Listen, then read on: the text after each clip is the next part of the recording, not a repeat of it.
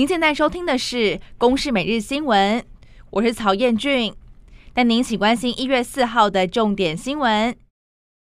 总统大选倒数，三党候选人不只要顾票，还隔空交锋。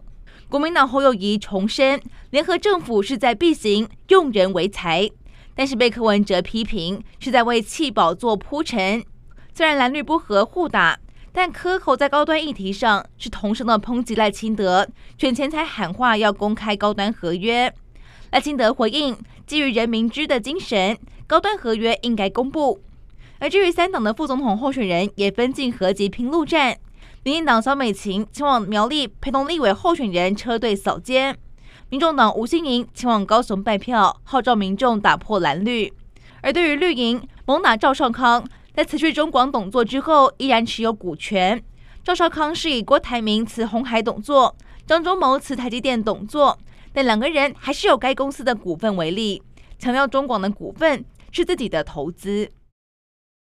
大选投票在即，外传法务部上个星期在行政院会报告需要强化查缉的五大境外势力新兴借选模式的时候，指出境外势力会借由在台新住民发展组织从事借选犯罪。有与会官员是认为这种贴标签的做法有待商榷。最高检回应，查查贿选是确保选举的正当和公平性，没有以特定族群为锁定对象，希望各界明察。新北市一名国三生日前把同校的同学割颈杀害，震惊社会。担保协会启动关怀服务，除了是要协助被害家属申请被害补偿金一百八十万之外，也会适时提供法律的服务。而法务部官员则表示，宗贤未成年，所以父母有连带责任。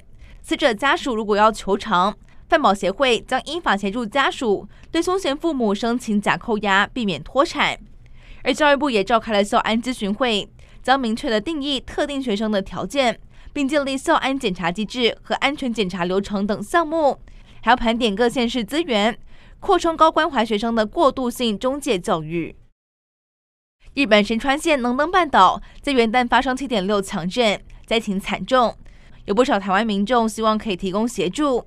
外交部长吴钊燮表示，外交部代表政府捐赠六千万的日元给日本政府，而行政院也责成卫福部开设赈灾账户，提供国内外民众来捐款，协助日本政府救援和灾后的重建工作。近几天，西欧地区遭受到风暴侵袭，英国发布了洪水警报。强风夹带豪雨，有上万户停电，交通大受影响。而德国和法国北部也同样面临到洪灾。至于北欧瑞典，连续两天低温低于摄氏零下四十度，从一九九九年一月份以来的低温记录。以上内容由公司新闻制作，感谢您的收听。